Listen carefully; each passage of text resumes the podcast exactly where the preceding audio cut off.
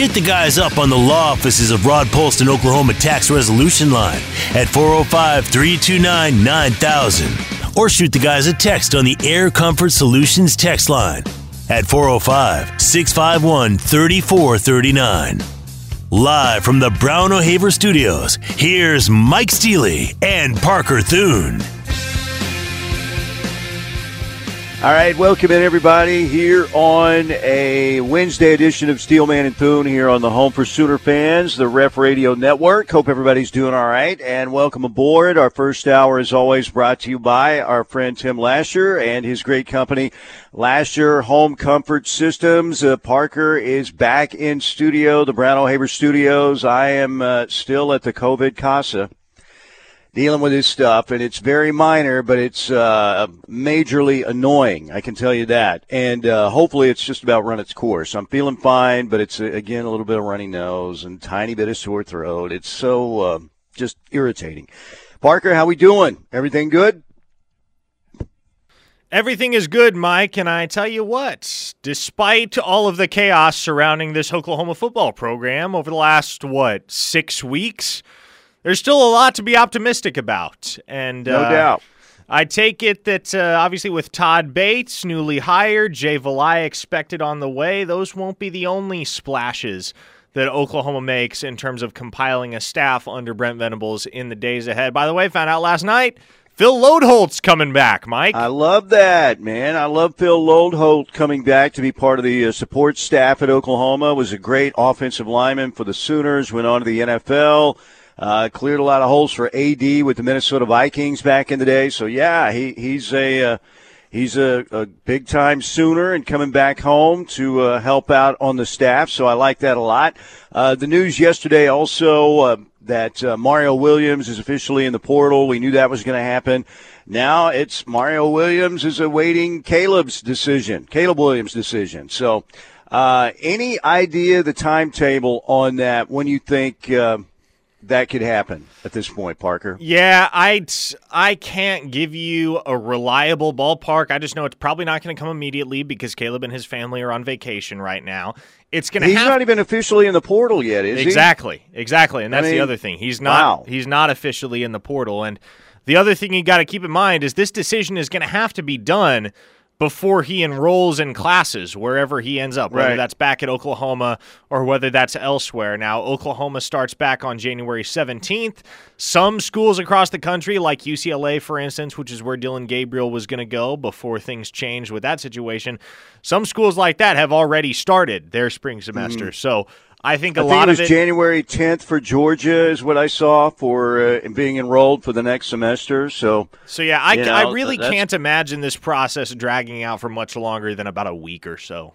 I really do think we'll know probably within the next week to a week and a half at the very latest, where whether Caleb Williams is staying or whether he's going. So uh, we knew that Mario Williams came to the University of Oklahoma to play, uh, you know, with Caleb Williams, and you know he had a pretty good freshman year. There's no doubt the kid is a big time talent, and uh, you know you would hate to lose him, and you will if you lose Caleb Williams.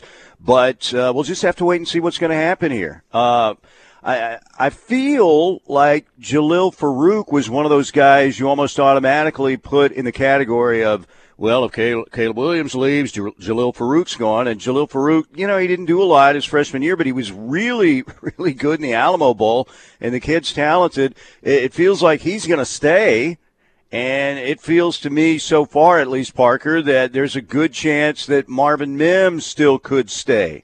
I would say maybe a better chance for Jalil Farooq staying if uh, Caleb leaves and maybe Marvin at 60 40, something like that. What do you think? Yeah, I think the odds are leaning towards Marvin Mims coming back, which is outstanding, right? Because, look, you can lose Mike Woods, you can lose Mario Williams, what have you, Jadon Haselwood in terms of the receiving core, but the one guy that you want back in an Oklahoma uniform in 2022 at the wide receiver position is Marvin Mims because when he is fully healthy, and he is at the top of his game. There are very few wide receivers. I mean, maybe three or four in the country that are more all around dangerous than Marvin Mims. So, as long as he is back in the Crimson and Cream in 2022, whether it's Caleb Williams or Dillon Gabriel flinging the passes, the Sooners have a dynamic receiving weapon on their hands and a guy that very realistically could make a push at the Biletnikoff Award in 2022.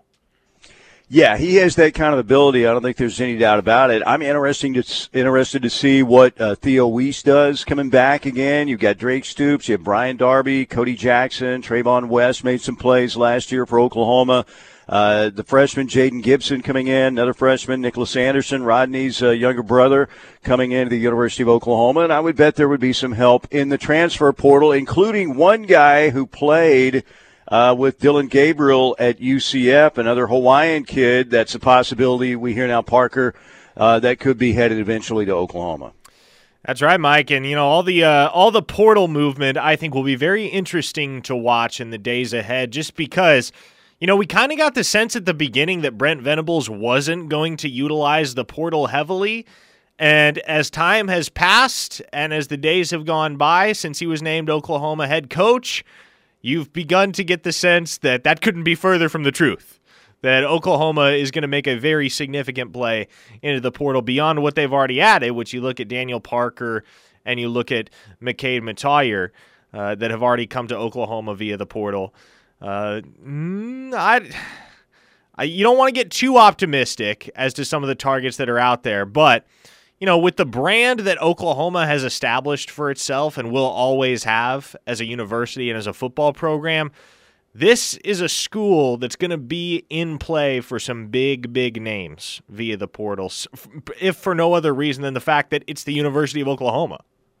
Yeah, good point. No doubt about it. They're always going to be uh, you know those prospects out there that'll be seeking out the University of Oklahoma if they feel like, hey, that's a great spot for me right now. I mean, all you have to do is look at what Dillon Gabriel did. I mean, he was going to play at UCLA, and I know UCLA is in Oklahoma in football, but they've got a pretty pretty uh, well respected offensive mind out there in Chip Kelly. And the minute he saw an opportunity at Oklahoma, it was boom. He was coming to Norman, so. Uh, and it looks like he's excited about uh, you know playing at Oklahoma, and we'll see. Maybe uh, would there be if Caleb Williams decides to come back? Would there be? Uh, first of all, I don't know how much of a quarterback competition it would be. Would you think immediately that Dillon Gabriel would say, "All right, I'm going somewhere else," or do you think we might see uh, maybe Dillon Gabriel trying to compete with uh, Caleb Williams for that job if Caleb comes back? No, I think you'd have a competition on your hands, and I think Dillon Gabriel has to understand, right, that it's no guarantee that he's going to yeah, be the starter. He said it in the tweet, right? yeah, Life's he, he expressed that in the tweet. Roll the Look, dice. Yeah, life's a gamble. Roll the dice. He understands that there's a chance Caleb Williams comes back, but you also got to keep in mind Dillon Gabriel, if things don't work out for him at Oklahoma, he's got three years of eligibility left as yeah, things stand right, right, now, and he could go somewhere else as a graduate transfer and look for an opportunity to put up a couple more years of tape if things fell into place in that fashion. But no, I think he steps in fully under the uh, impression and with the understanding that Caleb Williams might be back, and if he's back, he's probably the starter for Oklahoma in 2022. Mm-hmm. Think about that, though, Oklahoma fans. And I know there's a uh, there's a group of OU fans out there right now, and I understand it, man. You've been through the ringer emotionally. Uh, you you you know you you had this horrible feeling, anger, despair when Muleshoe went out to L.A. Then you had the feel good moment when Brent Venables lands at Max Westheimer Airport here in Norman. You're feeling great. You're loving what he's saying. You go win the Alamo Bowl, and then boom, you get the second jolt. Uh, with Caleb Williams. And speaking of Brent Venables and maybe his thoughts on the portal, Parker, you know, this could be, and I'm not saying he would totally dismiss it. I don't think he would. But when you talk about who they've gotten through the portal so far, but when you lose Nik Bonitto and Isaiah Thomas and Perion Winfrey and Brian Asamoah and DTY and Kennedy Brooks and Marquis Hayes, Tyrese Robinson, Jadon Haselwood, Mike Woods, Gabe Brkic, now Mario Williams is in the portal. Caleb will officially be in the portal soon. Uh, you got that's a lot of pieces you've got to replace. And the easiest way to do that is through the portal. It's the microwave meal. And, you know, sometimes you can get a really good microwave meal, right? I mean, and uh, so I, I, think this may be a very unique situation in the way that Brent Venables addresses the portal. Not saying that he will totally dismiss it. I don't think he will. But I don't think you'll see as many wholesale uh, you know, situations like this where they're going to have to add maybe more than they would like through the portal. And that's probably in all likelihood the case, right? You're probably not going to have a situation like this going forward in the Brent Venables era where you have this much turnover. And how many programs do experience this much turnover over the course of a month, Mike? Both with regard to personnel and coaching staff. Like this legitimately is we we are in uncharted waters as it pertains to Oklahoma as a football program. But amidst it all, you have the steady hand at the tiller in Brent Venables. He is assembling an all star staff. He's getting guys both on the recruiting trail and via the portal that have an expressed desire to be at the University of Oklahoma and be part of what Venables is building. And there's not that much to be concerned about with this program heading into 2022. And I know nationally there's a you know, there's all that buzz about how oh, Oklahoma's in trouble, right? Oklahoma could be in deep, deep trouble based on the way that things continue to unfold. I'm not convinced that the, that's the case. I think once you get Venables instilling his culture and with the star-studded staff that he is uh, has assembled and is assembling and you have a lot of talent returning in 2022. Sure you're going to lose a good bit of it, but you got guys coming back that have played some really good football at Oklahoma. I I don't know that there's going to be that much of a drop off, Mike. I don't think there will be. Yeah.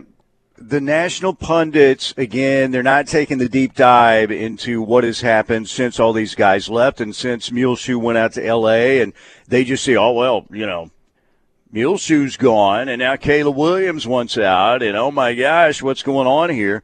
You know, um, what's going on is maybe Oklahoma takes a short term hit next season. I don't think it's going to be a big one. Uh, they've got an excellent opportunity to go to win the Big 12. And uh, who knows? Nobody expected the 2000 team to win a national championship. I think they started out, what, like 22 in the country in the preseason poll. I don't think they'll do that, but I think they'll be fine. And I think over the long haul, long term, they're in a better spot. They are in a better situation than they would have been uh, with Muleshoe, in my opinion. Physicality is coming back, better defense is coming back. Uh, I, I, just think there's going to be a more more of these guys are going to be bought into playing Oklahoma football. Not to say the other guys weren't, but it looks like the head coach certainly wasn't for a portion of that season. So I think they're going to be better off with Brent. I really do. I think it's going to be a better situation. All right. Uh, thank you again to Tim Lasher, Lasher Home Comfort Systems, for sponsoring our first hour here on Steelman and Thune. Uh, we'll take a quick break right here. When we get back, we'll hear what Bob Stoops had to say about Caleb going into the portal. Coming up at 1235, Kelly Hines will join us from the Tulsa World. Kelly covering uh, Golden Hurricane football, doing a great job for a long time now. She'll tell us all about Jackson Player, a defensive lineman for the Golden Hurricane who could be headed to Oklahoma and looks like probably is going to wind up at the University of Oklahoma. All that coming up at 1235 with Kelly. We're just getting started, folks. Thank you for being here, and we're coming right back.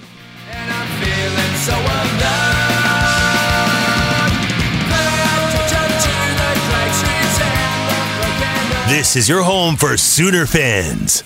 The Ref Sports Radio Network.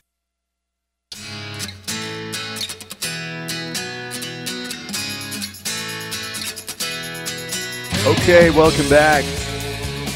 A little Boston bumper coming back. That that, that reminds me of uh, Brian Kelly last night. Oh my gosh, are you kidding me? In the uh, Texas Bowl where Kansas State took down LSU. I know LSU didn't have a uh, a very robust squad out there for that matchup last night, but that was fun to see. Uh, but Brian Kelly with the interview and the accent and what he was saying, and like, I'm from Boston, we don't have accents. Really? Is there uh, the Bostonian accent? That accent? I mean, that's maybe as strong an accent as there is in the United States. It's like one of the most iconic accents, Mike. Yes, like, what is what is Brian remember, Kelly getting at here? What is his I, end game no with all idea, of this? Man, the guy's a good football coach, but oh my gosh, what a buffoon! I remember Bobby Witt when he. Uh, I, I, was doing OU baseball when Bobby Witt was pitching for Enos Semore back in the day. Again, yes, that's how old I am, folks. That's how old I am. And he was the cannon from Canton. He was from Canton, Massachusetts. And I remember that one time uh, we couldn't get out of an airport, so we had to drive back from uh, one of the road trips uh, because there was ice and everything. So uh, we had to go rent cars to come back. And I can remember Bobby Witt asking Coach, "Where the cars? We gonna get the cars?" You know. Um, so Brian Kelly apparently, you know, there's he doesn't notice anything accident wise in Boston. That guy, unbelievable. We got some real weasels in college football right now, ladies and gentlemen, and uh, the two biggest reside in L.A. and now in Baton Rouge. They have changed the game with their selfishness and their weaselness and their culpability in being a couple of the first stones thrown at college football that could completely destroy the game we love. That's how I feel about them. No real feeling, but yeah, actually there is. There's still a lot there. There's some anger. All right, uh, so Caleb Williams is going to the portal. He is not officially in the. I guess he's got like his boarding pass right now, Parker, but he's not on the plane yet. Yeah, it's kind of a weird situation, like isn't it? He makes the announcement, it? and then almost 48 hours later, he's still not officially in the portal. Like, what? Are, what are you waiting on here? I mean, he's uh, maybe you can't enter the portal from Hawaii. Maybe that's it. I don't know, but or maybe he's like the uh, the old dad in the progressive commercial. Any idea when we're going to be boarding Group C? Two hours and 48 minutes, sir. You know, I don't know. But uh, we know that he's going in, and we know that he's going to, you know, weigh his options. He and his family, they're going to look at all the opportunities out there. There's a possibility, of course, he could come back to Oklahoma. Could happen. Uh, but it certainly was not good news for Oklahoma when this development came up, when we started hearing the buzz. And I think people kind of turned their heads a little bit. Wait, did I just hear him uh, at the post game uh, say, we'll see how they do? And, you know, he kind of separated himself uh, in a way from the University of Oklahoma. Uh, we don't know if it's a temporary separation or not, or maybe they'll be reunited and it feels so good we can play some peaches and herb when he comes back, but we don't know. Here's what Bob Stoops had to say on the rush yesterday with uh, Tyler and Teddy, talking about uh, Caleb Williams now on his way to the portal. Well, fortunately, he and his team of, and his parents, uh, you know, let us know that they thought that was the best way to proceed, and we understand that. I mean, you know, I I think as much as anything, as long as we're part of the discussion, we understand. You know, and that's okay um, you know, to see what else, what other opportunities there may be.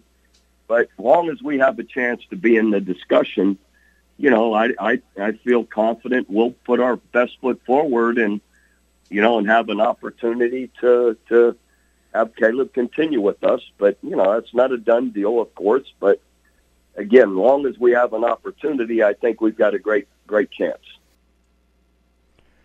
There you go. Bob Stoops talking about uh, Caleb and, uh, you know, going to the portal. Nothing official yet, obviously, on a decision because he's not even officially in the portal yet. So, uh, has Bob Stoops not become like a calming voice for the Sooner Nation now? I mean, he needs to do like a, an old school fireside chat. We could bring out the old radios and gather around the fire with the kids and just listen to Bob Stoops calm the Sooner Nation.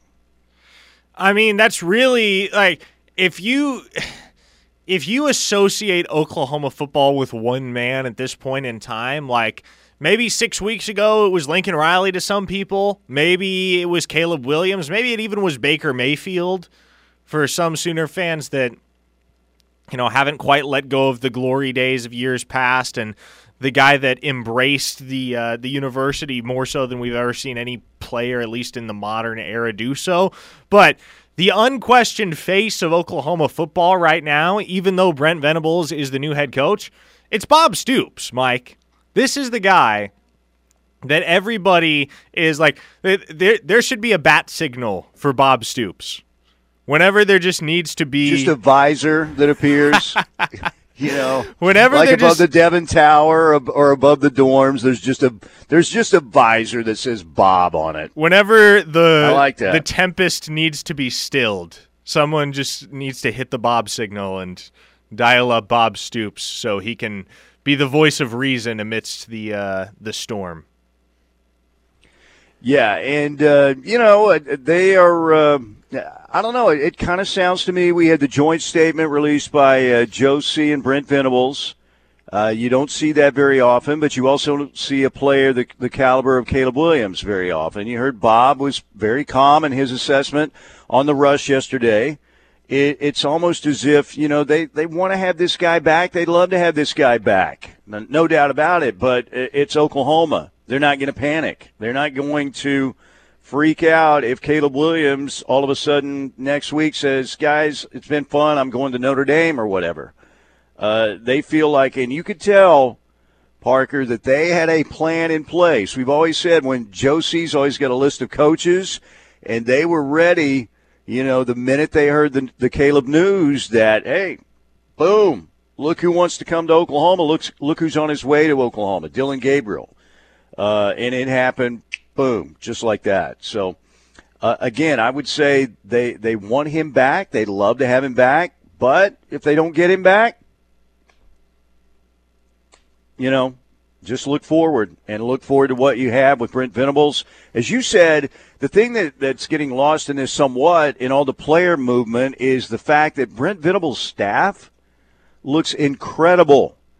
I mean, when you add Todd Bates the way they did the other day, so respected, such a great recruiter, and he's done so much for defensive linemen at Clemson, getting them to the NFL. And then you're going to add Jay Valai to that. You bring uh, Phil Loadholt along on your support staff.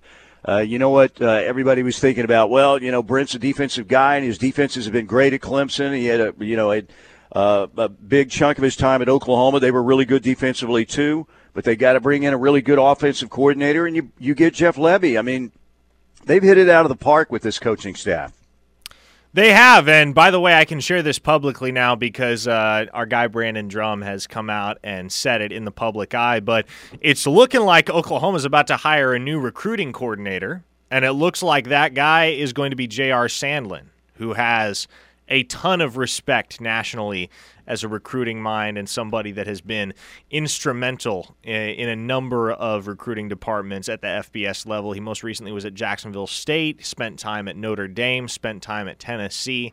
That's a guy, I mean, you just look at his Twitter presence, Mike. He's got something like 90,000 Twitter followers. So that is a man of influence, a man who is, as I mentioned, very well respected in the college football community. And if he is indeed the hire, man, between him, Drew Hill, Chip Viney, everybody involved in Oklahoma's recruiting office, that, I mean, you got the beginnings of a dynasty on that side of things. Yeah, and uh, I wonder what the recruiting budget's going to look like because uh, Oklahoma's, don't get me wrong, it's it's a nice chunk of money that they're spending on recruiting, but it's not quite there with Bama and Georgia and some of the other schools around the country. I wonder if that's going to increase as well, if that's something that Brent talked about during the hiring process. But uh, it's looking really good for Oklahoma based on what happened on that fateful Sunday, Bloody Sunday when Muleshoe packed his bags, shouldn't have never hired a guy from Tech, and uh, went out to L.A.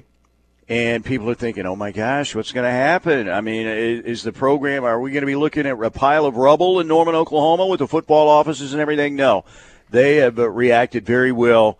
Uh, first of all, you have a great AD in place to take care of things and not panic and be patient, but be uh, forward thinking as Josie always is, and they've come back and they've done an excellent job. So things are looking good for OU. And now the the next big thing is awaiting this uh, decision, obviously coming up from Caleb Williams, and uh, you'll probably get the Jay Valai news. Um, you would think the day after the the championship game next Monday. So maybe that comes down right before uh, the Caleb Williams decision comes down, which I'm with you. I think it happens sometime next week. All right, let's break right here. Mike Steely, Parker Thune with you. It is Steelman and Thune here on the home of Sooner fans, the Ref Radio Network on a Wednesday. I'm still here at the COVID Casa. Parker back in studio. We'll head to the Air Comfort Solutions text line 405 651 3439. 405 651 3439. Kelly Hines coming up next. And we'll talk about this Jackson Player kid, the defensive line from, from Tulsa, who looks like he's on his way to OU. We'll get into that when we get back. Easy, take it easy.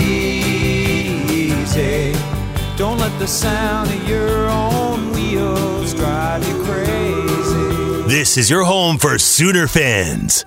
The Ref Sports Radio Network.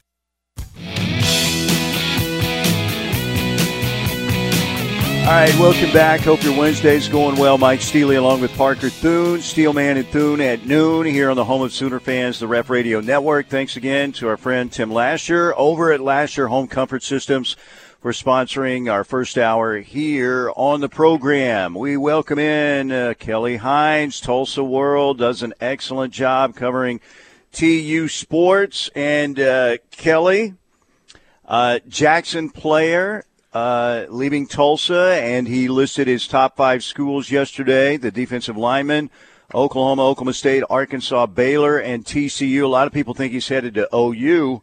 Uh, what can you tell us about this kid? What kind of player is player?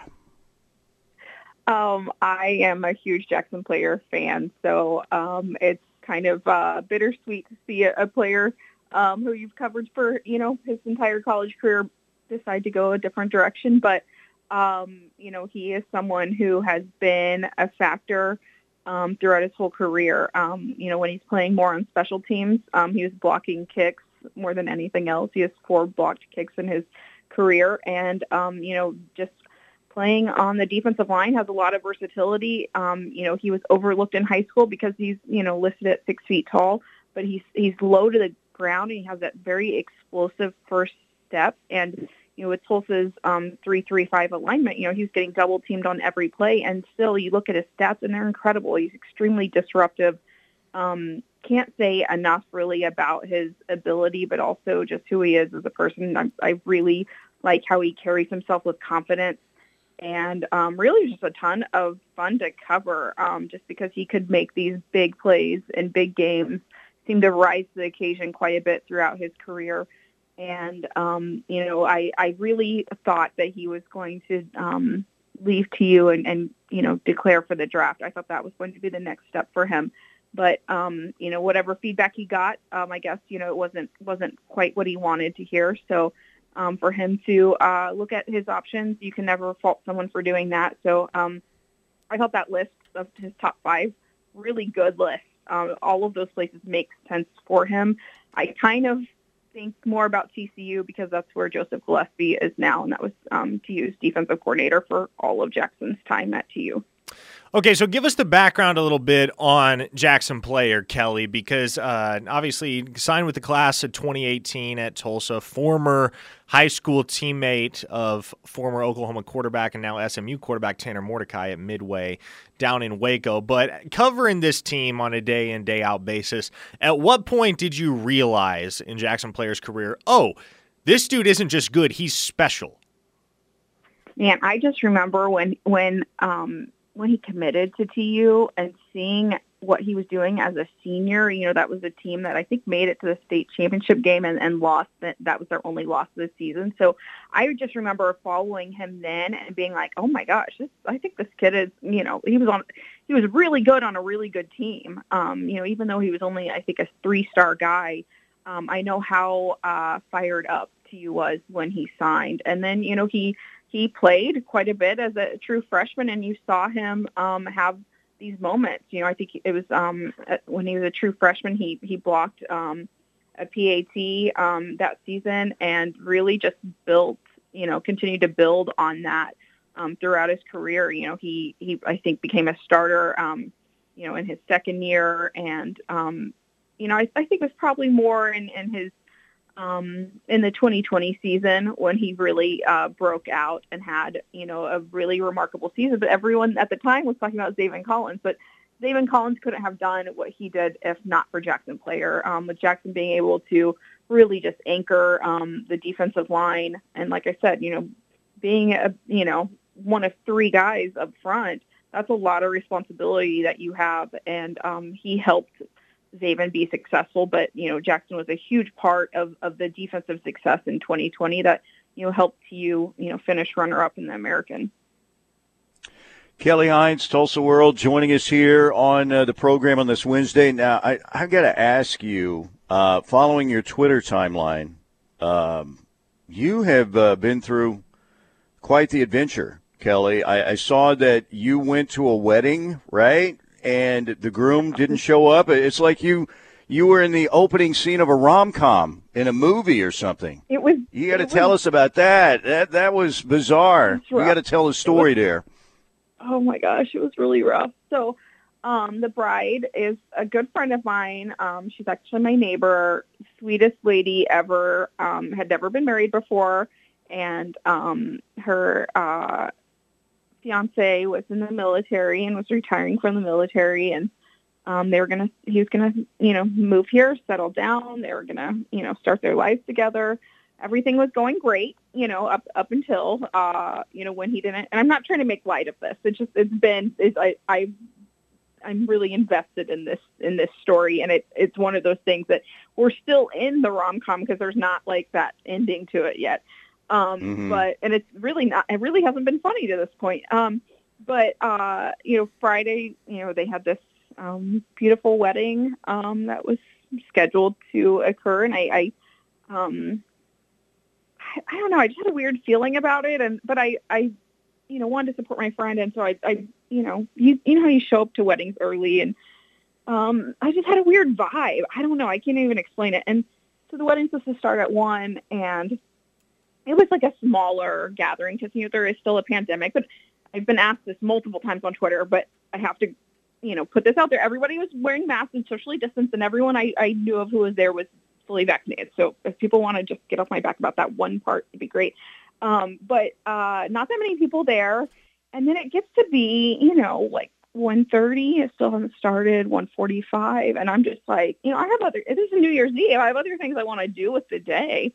And uh, long story short, I guess, um, my friend, the bride, uh, just just walked down. It's obvious something was happening at that point. Things were not going well.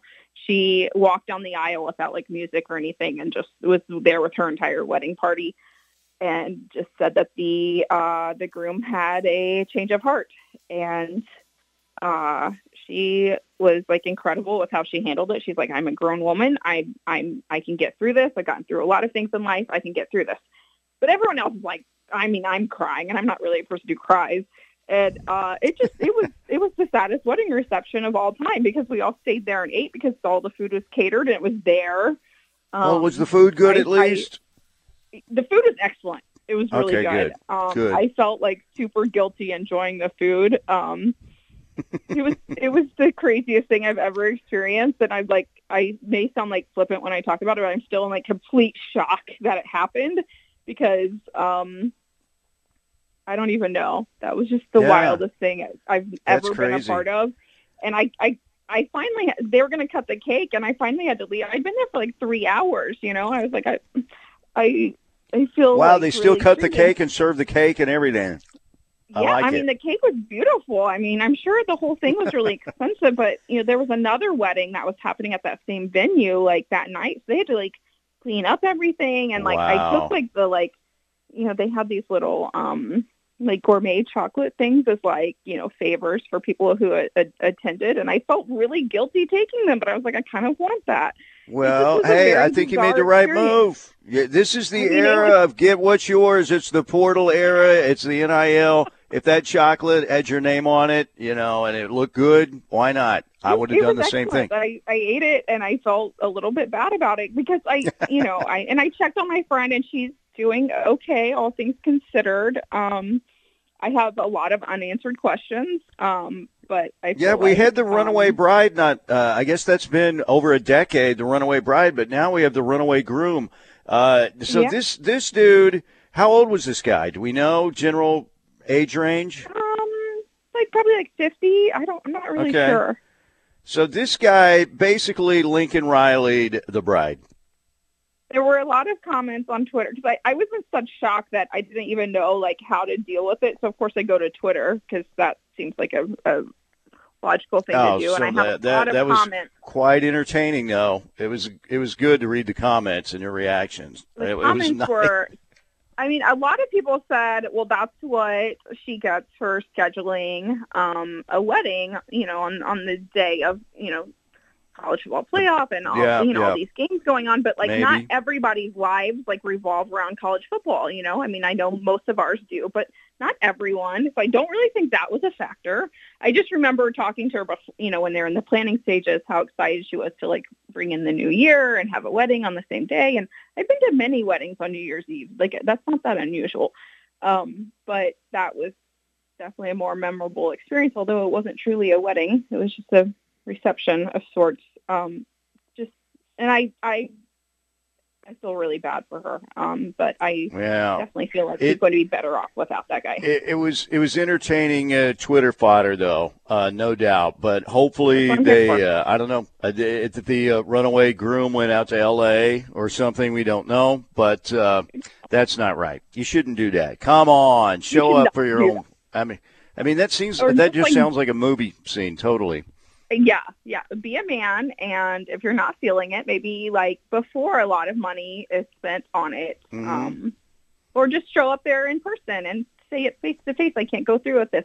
Anything but what he did would probably be the way to go. There you go, Kelly. Great catching up with you. We'll talk again down the road. Thank you so much. No problem. I'll see y'all. Kelly Hines, Tulsa World, uh, telling us about Jackson player and the player who didn't show up for his own wedding. Man, that is that's a Lincoln Riley move, is it not, Parker? Right that there, that almost kind of transcends the Lincoln, I mean- Like not showing up to your own wedding. or or basically That's- showing up and saying, "Well, I'm leaving, guys. You know, I know I said I wasn't going to LSU, but guess what? I'm not marrying you either. Goodbye." Sheesh. I mean, yeah. I know. Crazy, huh? What a world. What a world we live in.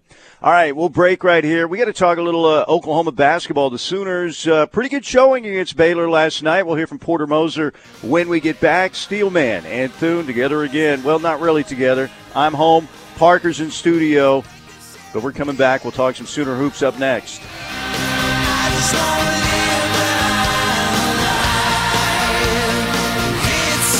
This is your home for Sooner fans. The Ref Sports Radio Network. today. Hey Porter, hey Porter, would you tell me the time? How much longer will it be till we cross that Mason-Dixon line? At daylight, would you tell that engine Uh, that's never going to it get down? old. Little Hey Porter, Porter Moser, and the Sooners lose in Waco last night at number one Baylor, 84 to 74. Uh, Oklahoma shot 77% from the floor in the first five minutes of the game and trailed by seven. I mean, Baylor was on fire too. The Sooners shoot 67% for the first half and they trail by 10 at halftime. They lose by 10, 84-74. Oklahoma outscored 19 to nothing in second chance points. Baylor is now won 20 in a row. That's a really good basketball team. The That's defending the best basketball champions. team, Mike. Yeah, that is the best you- team in the country, and it's not close. And I was very think impressed about by the what they lost to. Yeah, me too. You think about what Baylor lost from last year's squad and what they still are. Scott Drew's done an amazing job at Baylor, and there was there was a group of people out there that thought, you know, for a while, Scott Drew, Baylor's not going to go anywhere. They can't win big with Scott Drew. They can win a bunch of games, but can they win the whole thing? And the answer was yes. Uh, the Sooners will play Iowa State coming up this weekend, five o'clock on ESPNU. Iowa State off to a great start at twelve and one. Their only loss to Baylor uh, again at home last weekend. Let's hear from Porter Moser on uh, his team's performance in Waco against the Bears, the number one Bears last night. fight. I saw that, and I saw that we, it wasn't looking like we were trying to get 10 point shots. I thought we stayed with our offense. We stayed trying to guard possession by possession. I thought we realized there's more time left, you know?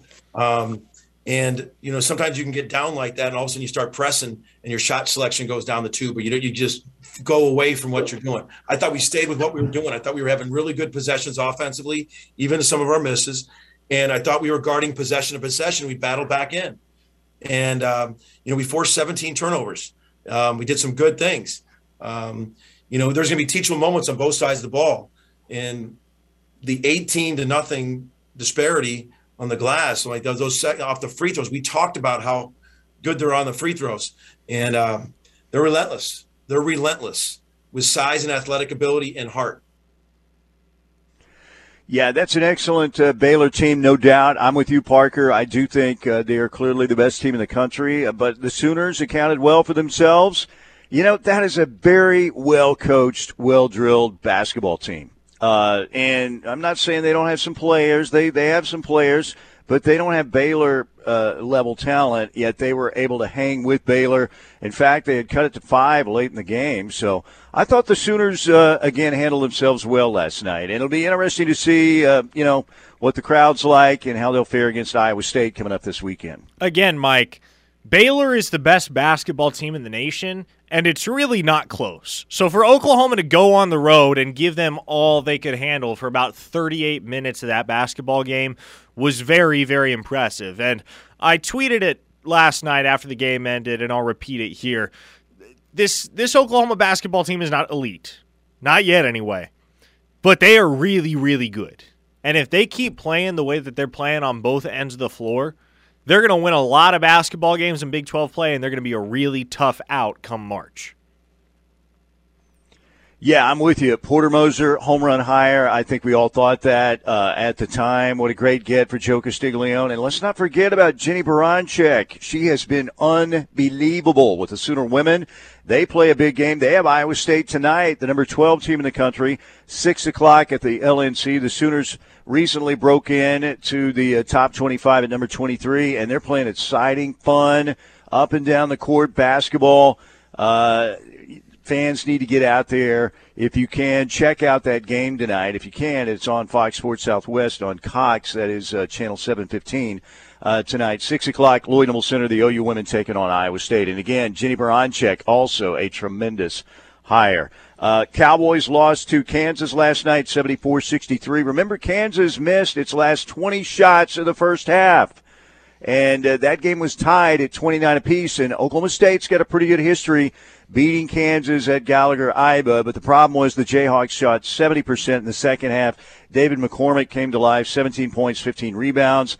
Isaac Likekele for Oklahoma State, 16 points and 12 boards for OSU. But uh, Kansas wins the game 74 63.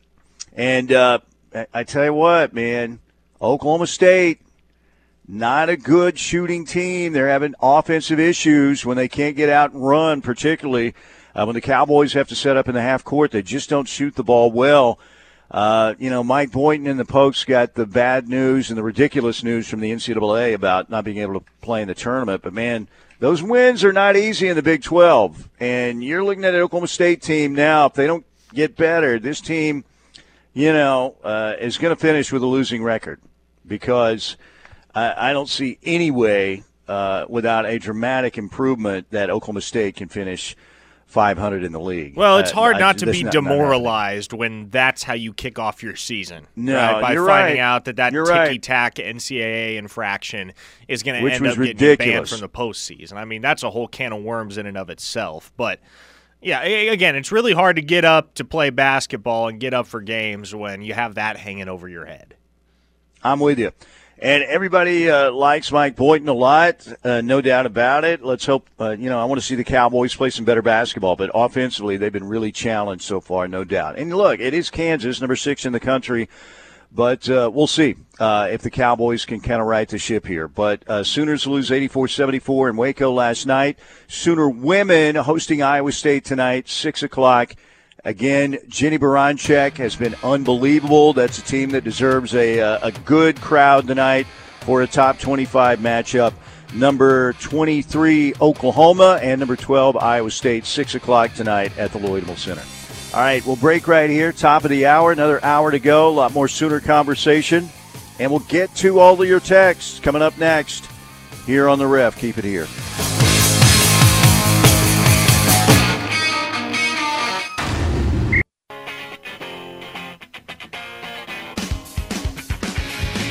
It's time for the Steelman and Thune at noon with Mike Steely and Parker Thune.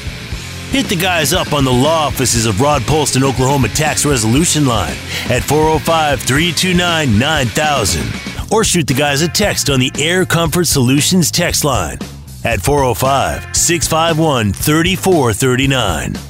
Live from the Brown O'Haver Studios, here's Mike Steely and Parker Thune. On a Wednesday. Welcome in. Thank you for joining us. And uh, thanks to the Seth Wadley Auto Group in Pauls Valley sponsoring our second hour here on uh, Steelman and Thune.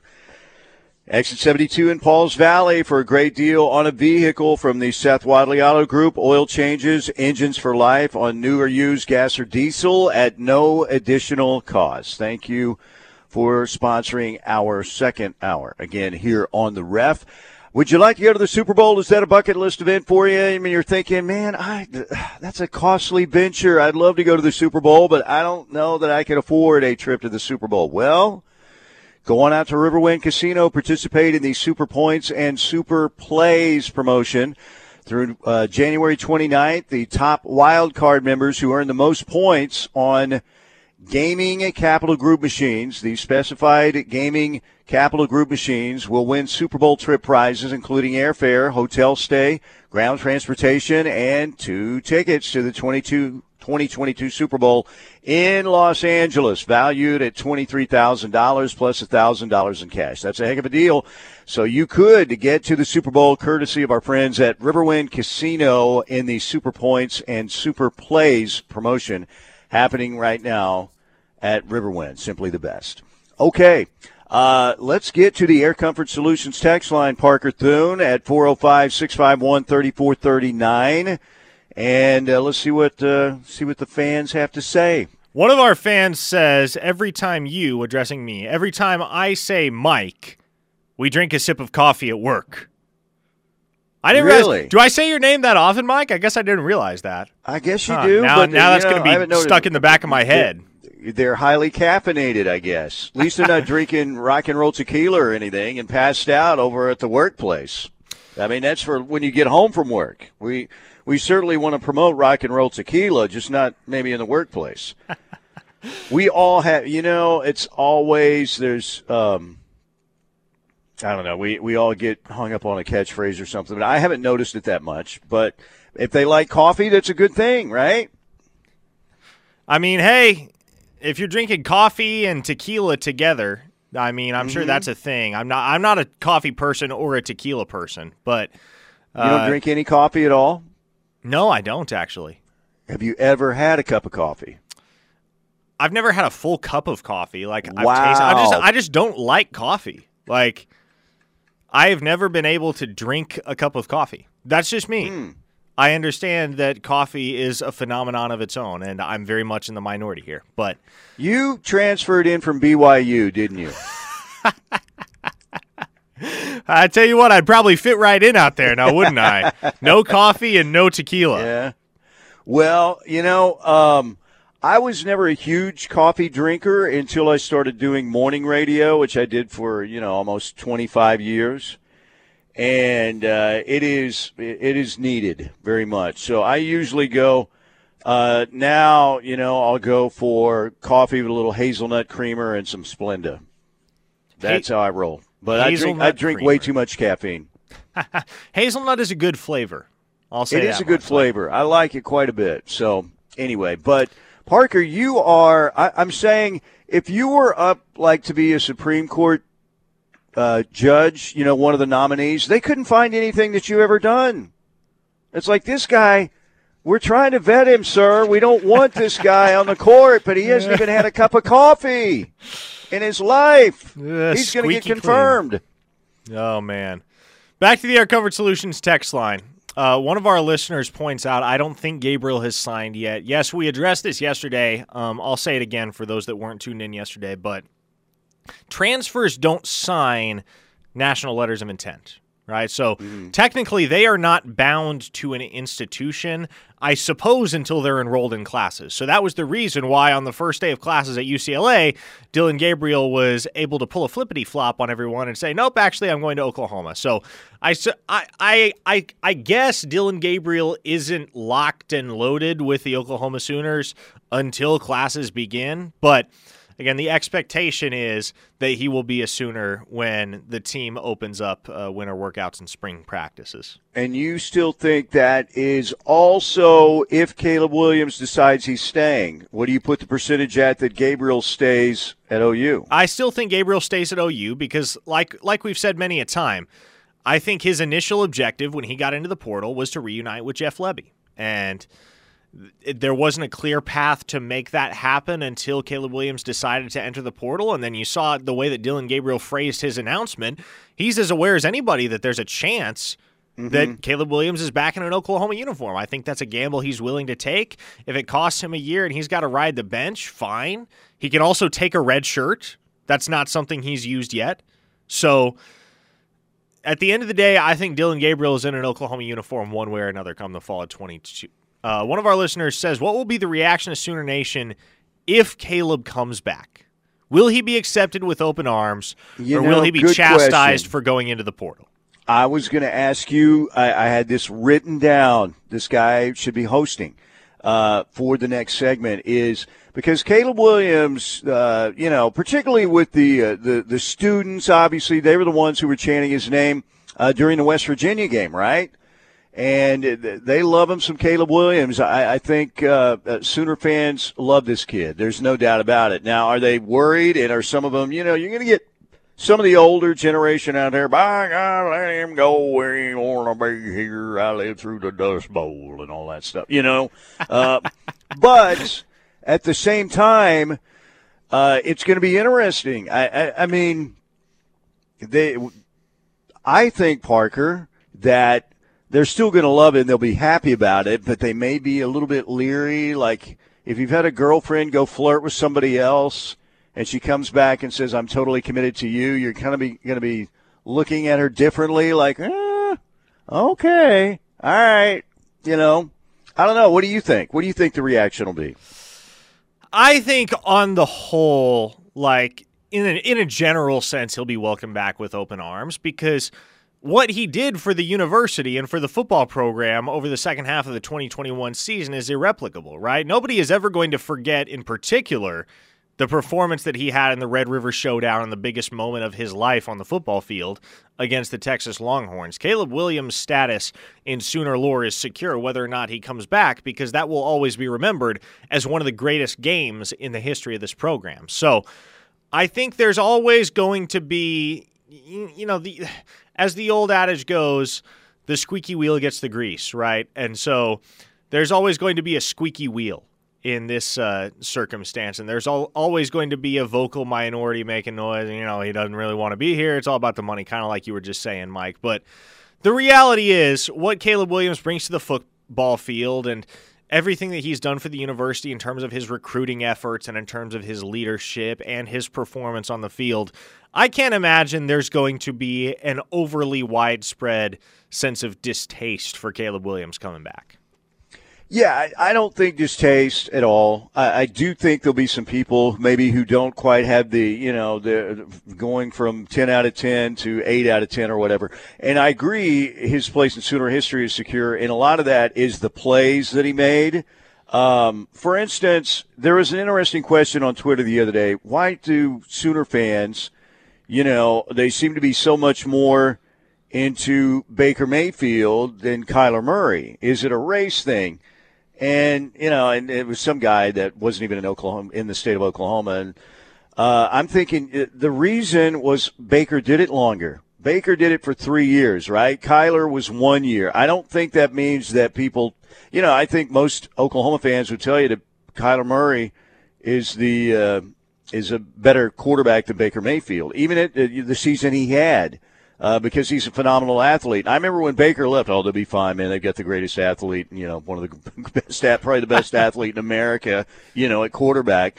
And, uh, but I, I think because they have more to remember Baker by, because they had more time with Baker. I think it's pretty much that simple. Zane in Tulsa says Caleb Williams didn't create this situation. The short sighted NCAA did.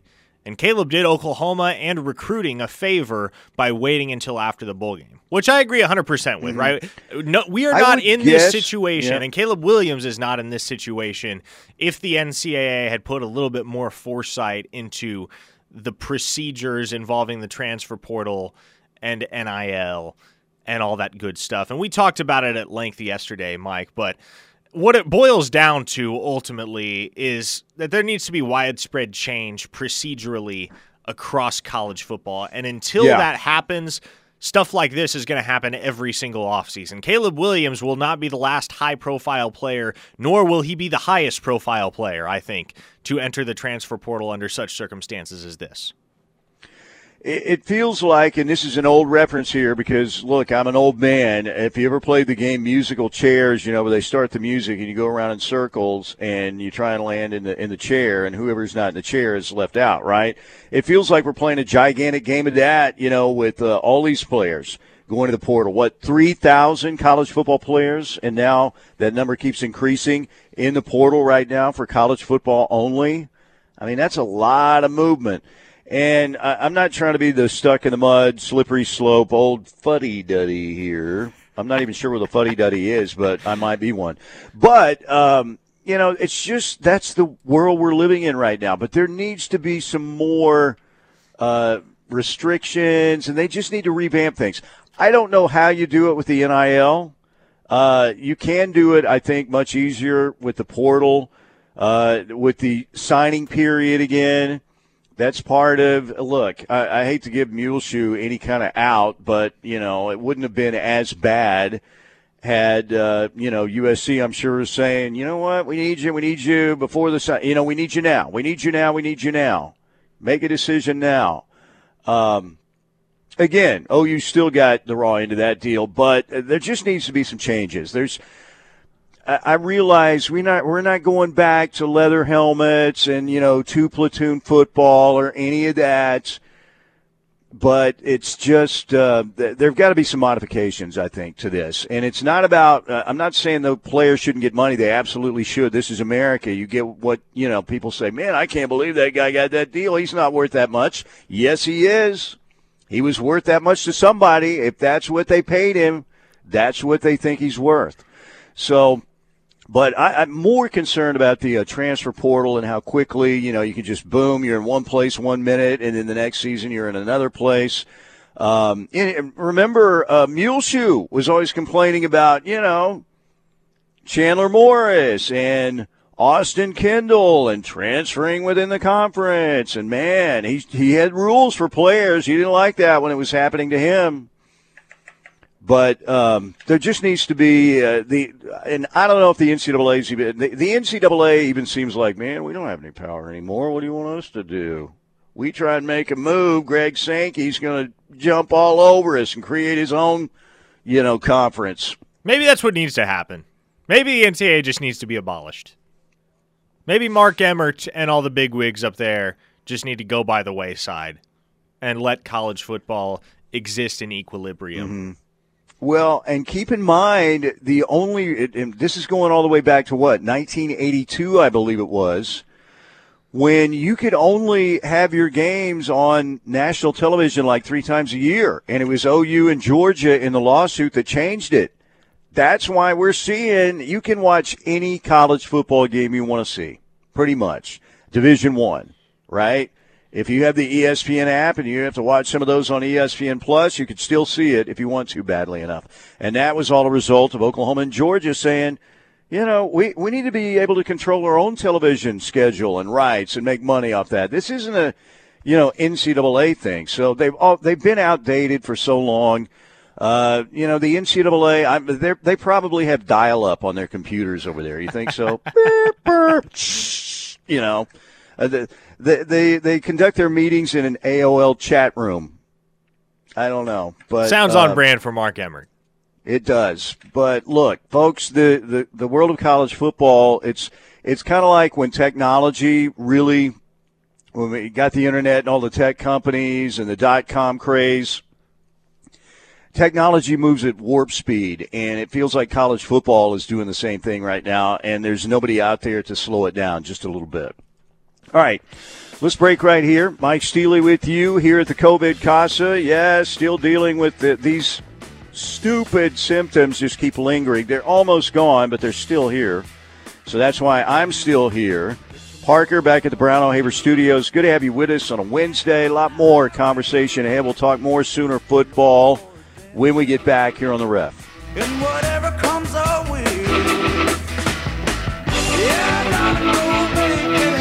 This is your home for Sooner fans, the Ref Sports Radio Network.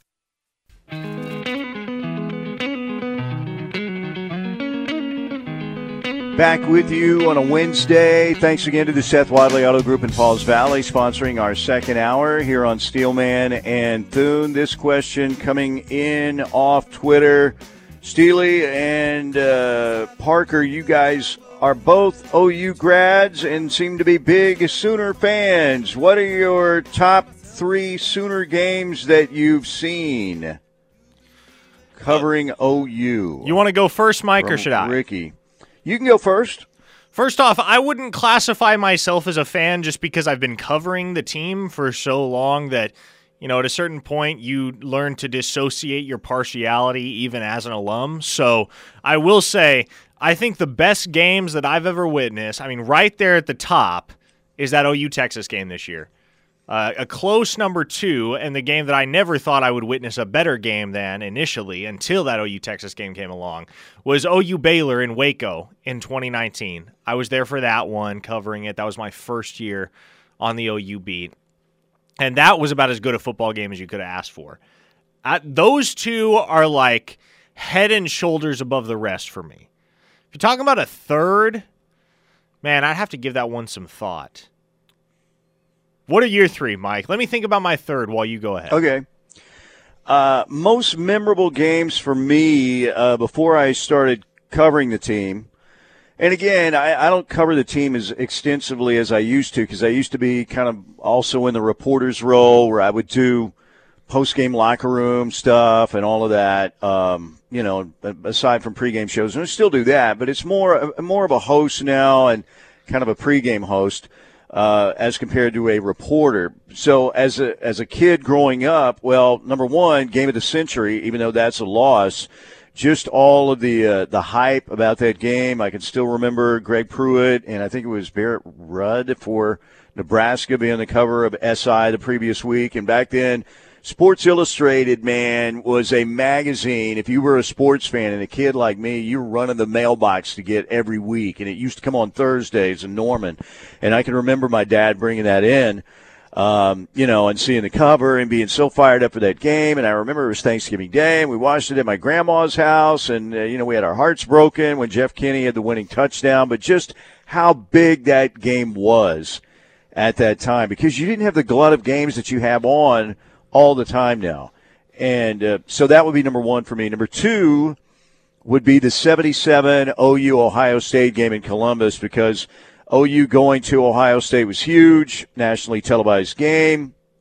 The iconic Woody Hayes is still roaming the sidelines for Ohio State, and then Oklahoma gets out to a 20 to nothing lead, and uh, was it, it was Thomas Lott right that got hurt and uh, you know I think Dean had to come in. I think did Jay Jimerson come in in that game too? I'm trying to remember. Anyway, OU uh, jumps out to a 20 nothing lead, and it looks like it's going to be game over. But then the quarterback situation happens for OU. Ohio State comes back, has the lead.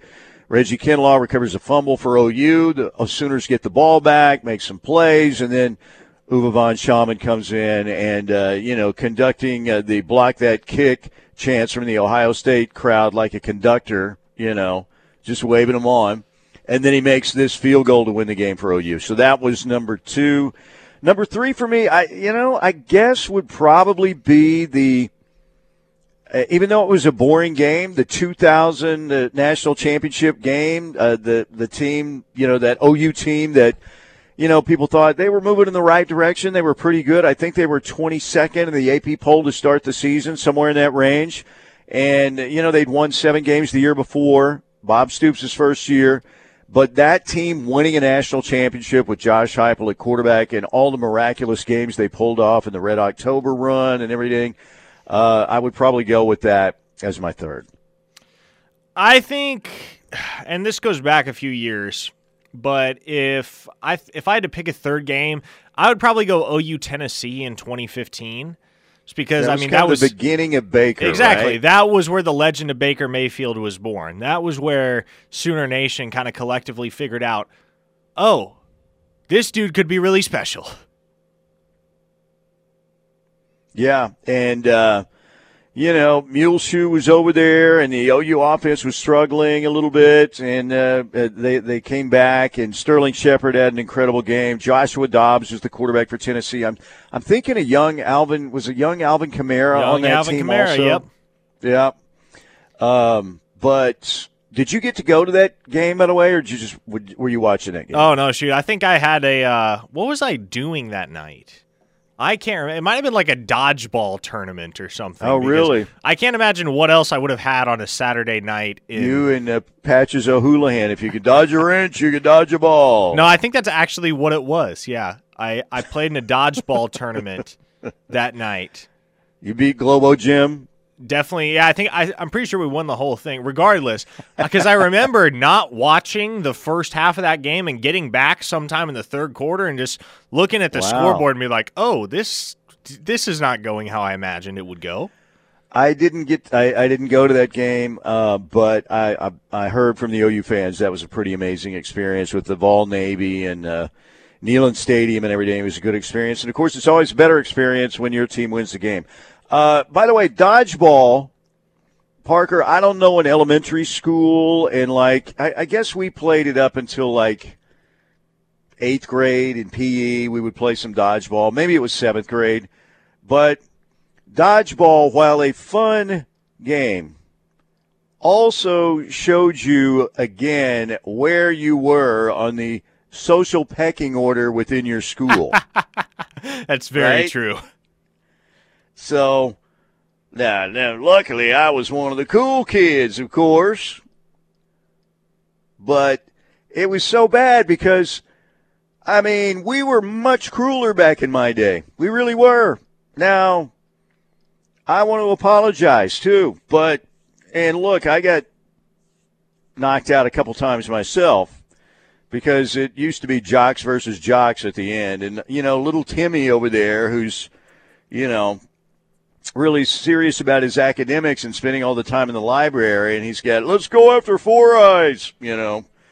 And little Timmy was weighing, I don't know, maybe 65 pounds. And when they blow that whistle and everybody runs to pick up their dodgeball, and then little Timmy's over there trying his best to hide, and there's a barrage of dodgeballs coming in his direction. It was like a blitzkrieg. Boom. And I remember one guy, it wasn't me.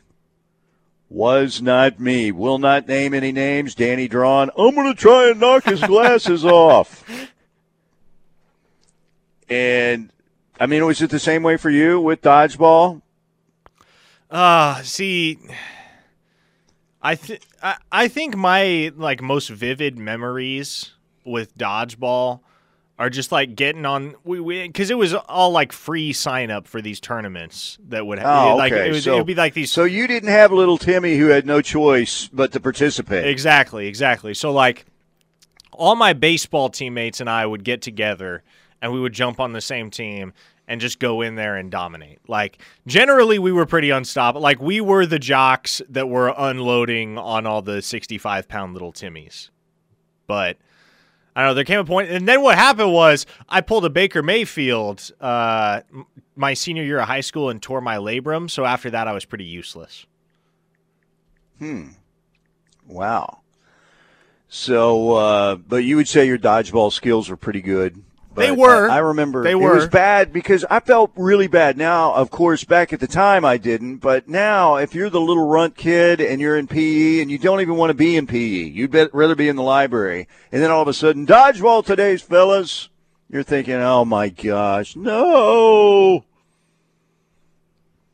You should be able to opt out of dodgeball. I'm sure in our wimpy society we have right now where you can't knock a kid's glasses off without getting in trouble because of the liberals, right? You can probably opt out of dodgeball. Dodgeball makes us all tougher. oh, crazy, crazy game back in the day. A lot of fun, though. We always look forward to it. Yes. Here we go. And you always wanted to get the small dodgeball because you could fire that like Nolan Ryan. You know what I'm saying? So, those were the days back then, let me tell you.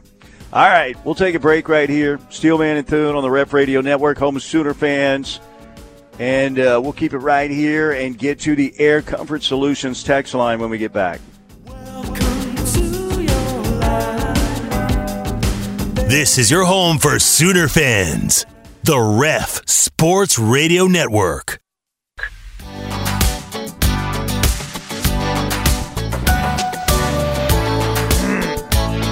All right. I'm sorry that I had my mic off there as I clear my throat coming back. Our friend uh, Kendall on uh, Twitter, Tyler, asking uh, this question Hey, Steely on Sports, what's wrong with the kid who wants to be in the library? I enjoyed all the Sports Illustrated magazines. I always got the smallest ball when we played. Shout out to Mrs. Irwin and Mr. Clark. I didn't say there was anything wrong with the kid in the library. I said, you know, little Timmy is the kid who would rather be in the library. You know, Shout out, thoughts out to little Timmy out there who didn't want to play dodgeball. And I get it. If I would have been his size at the time and I would have been, you know, more studious, I would have been wanting to be in the library too. I'm just saying you always had the kid who would rather have been in the library, who was forced into playing dodgeball in a PE class. And then all the cruise missiles came in his direction, which wasn't fair. Wasn't fair at all. But life's not fair. All right, Air Comfort Solutions text line 405 651 3439. That's 405 651 3439. Parker, we can get back there. What was the first OU uh, football game, by the way, that you covered? First game that I covered, let me think here. I guess that would have been, I guess it wouldn't have been until 2019. So I remember I was I didn't cover the opener against Houston, so it would have been that second game of the season, which would have been South Dakota. Wow, South Dakota! I forgot that that was uh, that was a team on the schedule. Yeah, that was the uh, that was the day that Spencer Rattler made his OU debut, if I recall correctly. That's right. Golly, who would have thought, you know, the Spencer Rattler story would end up like it did, right? Well, to be fair, who would have imagined that any of what happened in 2021 would have happened? Oh. Like to have two five star quarterbacks on the same roster, both earning six starts over the course of the season, and then both ending up at the transfer portal at season's end after they both were receiving Heisman odds at one point during the year. Mm-hmm. Like that's bizarre. That is legitimately bizarre. It is, no doubt about it. Uh, my first, because I was asked this on Twitter too. My first game that I covered, uh, as you know, uh, I was well. I guess I was I was on the job. It was I was right there in the same building we're in at the Ref now, which, which was then KNR Radio, and I was part of our team uh, doing a pregame, and basically I was the equipment, and I got to talk for a couple, you know, segment, and uh, so I was actually working, but it was a game that Oklahoma lost. First game out of the box in 1982, Oklahoma played West Virginia in Norman. West Virginia had a quarterback by the name of Jeff Hostetler, who would later go on to a Super Bowl victory with the Giants, and they beat Oklahoma. I think it was like 42 28 by two touchdowns that day. And they also had Darryl Talley, who was the um, who would go on and play linebacker for the Buffalo Bills. Some of their great uh, teams that made all those runs and lost all the Super Bowls, but that was a West Virginia team that came into Norman and beat the Sooners on opening day in uh, 1982, and that team ended up uh, eight and four and um, that would have been the uh, game, the season that ended with Marcus Dupree uh, rushing for a million yards, but Oklahoma losing to Arizona State in the uh, Fiesta Bowl. I believe that's still the Oklahoma Bowl record for rushing yards, if I recall correctly. That is now Marcus Dupree against Arizona yeah. State. By and the way, Mike. About, yeah, uh, go ahead. Timmy via the Air Comfort Solutions text line says, "My name is Timmy, and I hated the library. I resent the comment, Steelman." I'm just throwing it out there, Timmy. We can call him Myron, whatever. I was just thinking of Timmy from uh, South Park. You know, that's all. Timmy, I'm glad you enjoyed dodgeball. Thank you very much. So, uh, so anyway, yeah. And speaking of controversy, I mean, we've had uh, uh, this OU situation. The whole thing's been a soap opera. I mean, it seems like since the end of Bedlam, right? Everything has been crazy. But I can remember the summer after Oklahoma played in that Fiesta Bowl game, and Marcus Dupree again had the uh, the the bowl record, and you think he still holds it, but and Dupree was sensational. I still think Marcus Dupree, pound for pound, and this includes Adrian Peterson, Billy Sims, all the great Oklahoma running backs, could have been the best. That's why they had the 30 for 30, the best it never was, and he was sensational. I mean, it's basically like having Lawrence Taylor running a 4 4 playing running back. You know, he was huge. He was fast. He could run away from you, run over you. Um, but Switzer, the king, after the game, oh, hell, Marcus could have had 260 if he'd been in shape, you know, that kind of deal. Um, and Dupree, I think he got his feelings hurt. And so Marcus Dupree, during that summer, ends up on the cover of Sports Illustrated, and basically the cover story. Uh, Google it up, Marcus Dupree SI cover. They, they're probably, I think he had multiple, but one of them where it's basically it was Doug Looney who wrote the article. I'm almost positive that said Marcus Dupree can he coexist with his coach, and this was before, you know, he came back. I still remember being there at Jacobs Field, where you know the OU players are reporting and uh, it took a while for Marcus to show up. The word was, well, maybe Marcus Dupree isn't going to show up for his sophomore year. And then Dupree finally shows up, and, you know, Switzer's doing his thing, posing for the cameras, puts his arm around Dupree, and I can still hear him say, oh, hell, I think we're enemies. Hell, let's get a picture together, you know, and they're both smiling. And, and then Dupree, you know, ends up leaving after the Texas game in the 83 season. But that was a huge controversy Marcus Dupree is on the cover of Sports Illustrated. And the story is can he get along with his coach? You know, will he stay at Oklahoma? I don't know. Maybe that's a forerunner to Caleb Williams. And I, I don't think it's the fact that Caleb Williams doesn't get along with anybody. And look, Dupree and Switzer, maybe they. Uh, Dupree was getting horrible advice back in the day from his handler. Uh, Kenneth Fairley, I believe was his name back in the day. So he ended up leaving the OU football team. And I remember people panicking, man, they had the best running back in America. What's going to happen? And then, uh, you know, a few years later, they won a national championship. Everything was just fine. But that was a controversy. Caleb Williams is a totally different situation. This is all about l- looking at your opportunities.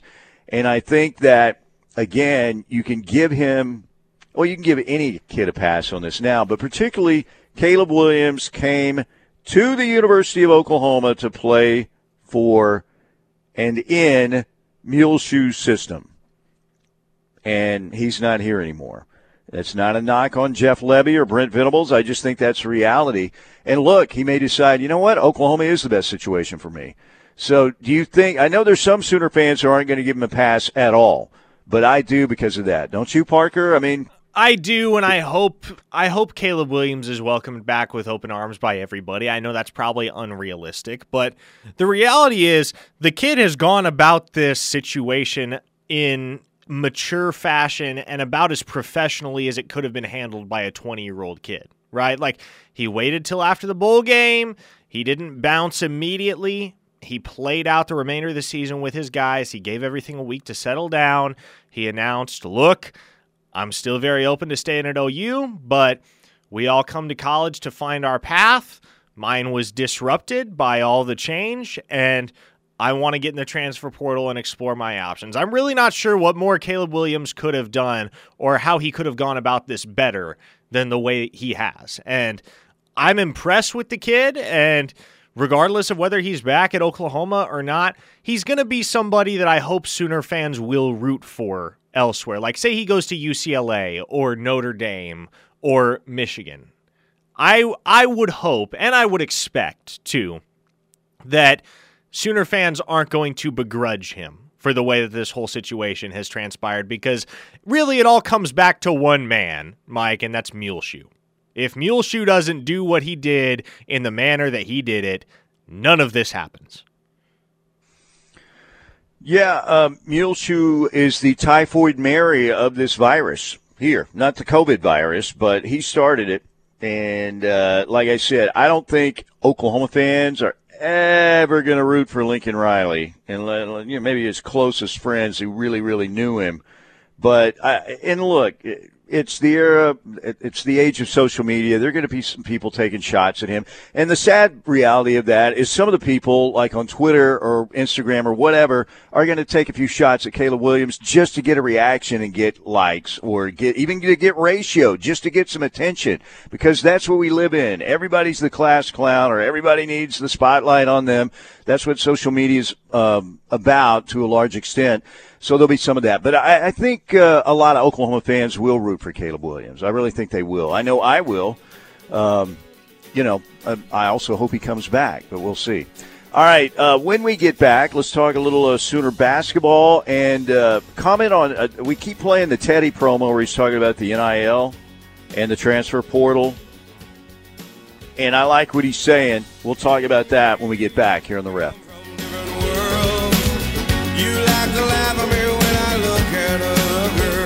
This is your home for Sooner fans. The Ref Sports Radio Network. All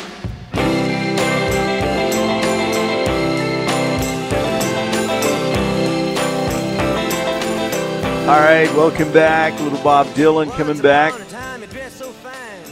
Golly, how old is Dylan now? He's got to be 80 right? I'm gonna I'm gonna put the uh, I'm gonna I'm gonna guess 82. Bob Dylan wiki. Now I'm curious. Dylan is he's 80. No, he's right at 80. Right at 80. What a songwriter. What a songwriter. And I think I've watched just about every Bob Dylan documentary there is. So I did uh, tweet out the picture of that 80. It was 1983 after the 82 season, but it was dated the SI photo, which I tweeted out uh, June 20th of 1983, and the cover was "Clash of Wills at Oklahoma." Heisman hopeful Marcus Dupree can he coexist with his coach? And uh, I got a message from our buddy Dave Sittler up in Tulsa. And uh, Dave, you know, was was covering the team at that time, and he, I'll just reword it. I remember Switzer totally lost his feces when that Looney story came out in SI. I changed one word. Yes. I and, wonder which uh, word you changed. Dave was saying that um, he he doesn't think that Barry Switzer I may have never talked to Doug Looney again for that kind of what, what a lot of people thought was a hit piece, but Dupree did leave.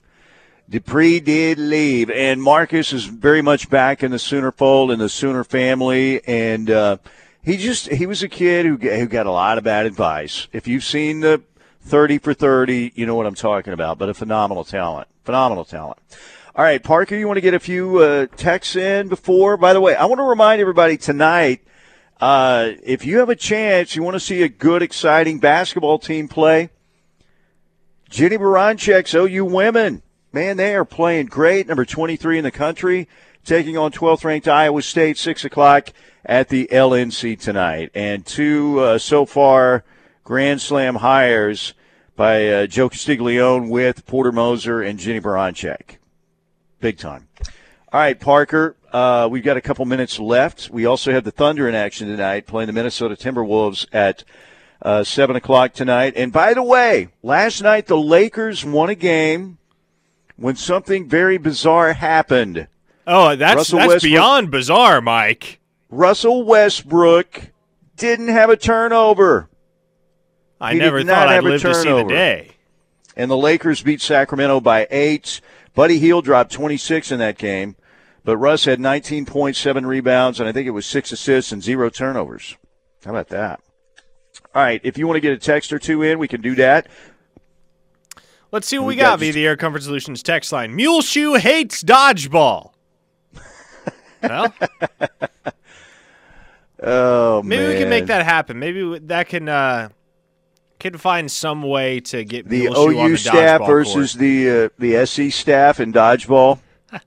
yeah, give me Brent Venables all day in that matchup. Oh, Muleshoe would be running. Are you kidding me? Come on, man. One of our listeners it, says OU football fans, and I think this is a pretty good evaluation of the situation. OU football fans hate the feeling that OU isn't good enough. For Muleshoe to go Steinbeck to California, and Yep. now Caleb intends to enter the portal. It's just a slap in the face to OU fans. They want players and 100%. coaches that want to be at Oklahoma because we are passionate about our OU football. One hundred percent agree with that. Uh, there's still a little bit in our DNA, uh, you know, from uh, the the Okies heading out to California, and they were made fun of, and uh, the Grapes of Wrath, and all that. But most of all, uh, so many fans here, you know, live through OU football, and they don't like anybody telling them that OU football is not quite good enough for me and that's that's how a lot of them feel. You know, like uh, Muleshoe saying better up, you know, for my family and all this. Okay, whatever. But most people don't hear that and don't buy that. They they take it personally. They take it very personally. I 100% agree with that take. We don't have time to talk about Teddy's take, but I, I will tell you that I agree. Unless we change some things, uh, and we're, we're going to have to people are going to start to sour on college football if we have this kind of stuff happening for you know two, three, four, four more years.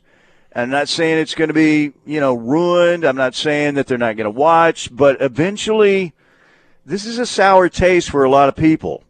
And, you know, there needs to be some changes made. And the NIL is going to be tough. And again, I'm not saying the kids shouldn't be paid. They absolutely 100% should. But uh, there's got to be a little more structure and feel like there's somebody who's got a grasp on this. You can't cap money for kids or anything like that. I'm not talking about that. But just with these instantaneous microwave transfers from one place to another, eventually the fans are going to start to tire of that. And we, we better start thinking about the future of college football. And I'm talking way down the road, at least a decade down the road. But uh, it can't continue on this path and be as popular as it has been for so long, in my opinion. So I think Teddy's Teddy's right on that take. All right, uh, Parker's got another hour along with uh, Tyler McComas coming up.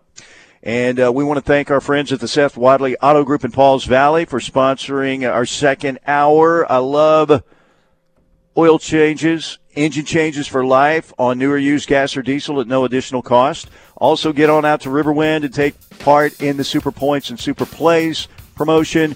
Play the Gaming Capital Group machines to win a Super Bowl trip valued at $23,000. Tickets to the game, airfare, hotel stay, tickets to the game again, plus $1,000 cash. Have a great Wednesday. We'll see you.